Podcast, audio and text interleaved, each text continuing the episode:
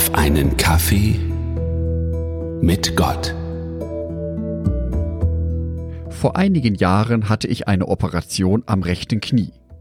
Es war, um genau zu sein, eine Arthroskopie, um den Meniskus zu begradigen. Und oh Mann, die Zeit danach war ich ganz schön eingeschränkt. In den ersten Tagen hat das Knie sehr stark wehgetan. Ich konnte es kaum belasten. Fahrradfahren, Fehlanzeige. Autofahren, hm, das war schon ein ganz schöner Akt, überhaupt nur ins Auto einzusteigen. Und auch im Supermarkt. Wenn ich einen Artikel von ganz unten aus dem Regal holen wollte, das ging in der Anfangszeit gar nicht und wurde erst nach und nach besser. Es war aber auch eine Zeit, in der ich viel Hilfsbereitschaft erfahren durfte und vor allem durfte ich viel Nächstenliebe erfahren.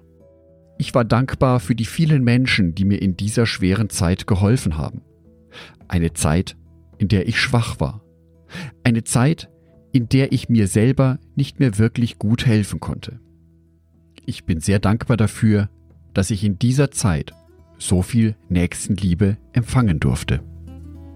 Dritte Buch Mose, Kapitel 19, Vers 18. Übe keine Rache an einem Angehörigen deines Volkes und trage ihm nichts nach, sondern liebe deinen Nächsten wie dich selbst. Ich bin der Herr. Das Gebot der Nächstenliebe ist so alt, es steht sogar im Alten Testament. Damit ist die Nächstenliebe einer der Grundpfeiler des christlichen Glaubens. Als Christen leben wir nicht nur für uns selber, wir sind auch für andere Menschen da.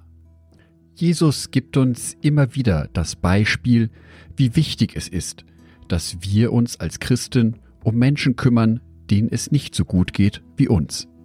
Matthäus Evangelium Kapitel 14 die Verse 35 und 36.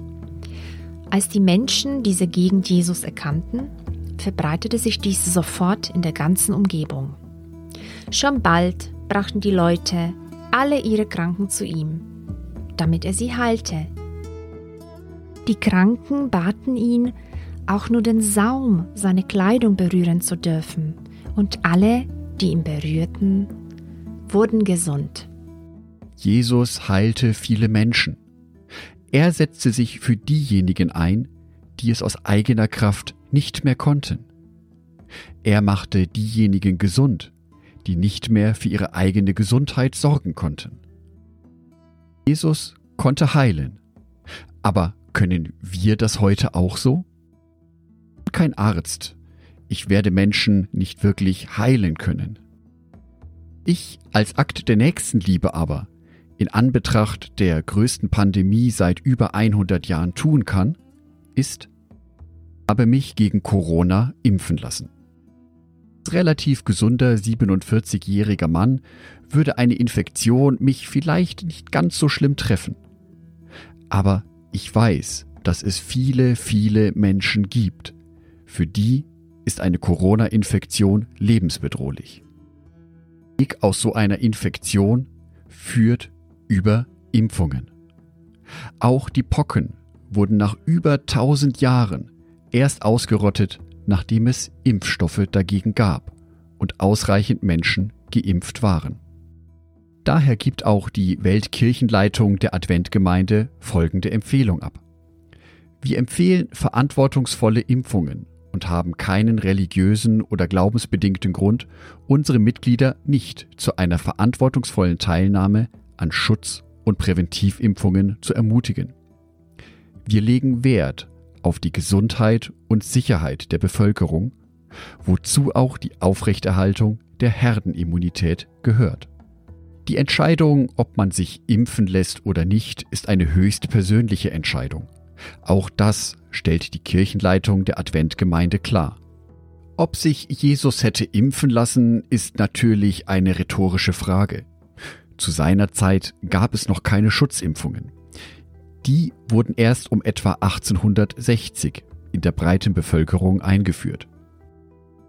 Von Jesu Verhalten wissen wir doch, dass er alles unternahm, um Menschen zu schützen und zu heilen. Dabei hatte er ein besonderes Augenmerk auf diejenigen, die am schwächsten waren.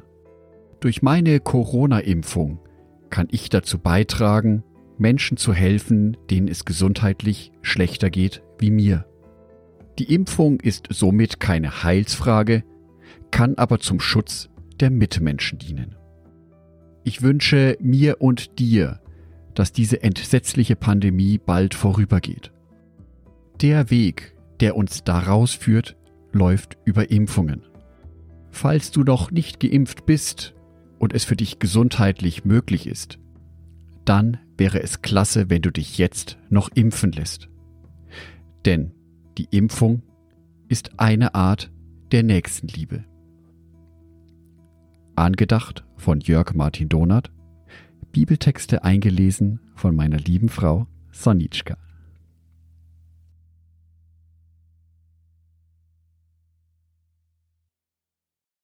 Ein herzliches Dankeschön an alle meine Patreons, die es mir ermöglichen, weiterhin den Podcast auf einen Kaffee mit Gott zu produzieren. Herzlichen Dank an Sonitschka und an Andreas Pfeiffer. Auf Patreon kannst du mich bereits mit einem Euro monatlich unterstützen. Oder du lässt mir ein paar Sterne da. Das sagt dem Algorithmus nämlich, dass dies ein guter Podcast ist und wird so mehr Menschen angezeigt. Vielen Dank schon vorab.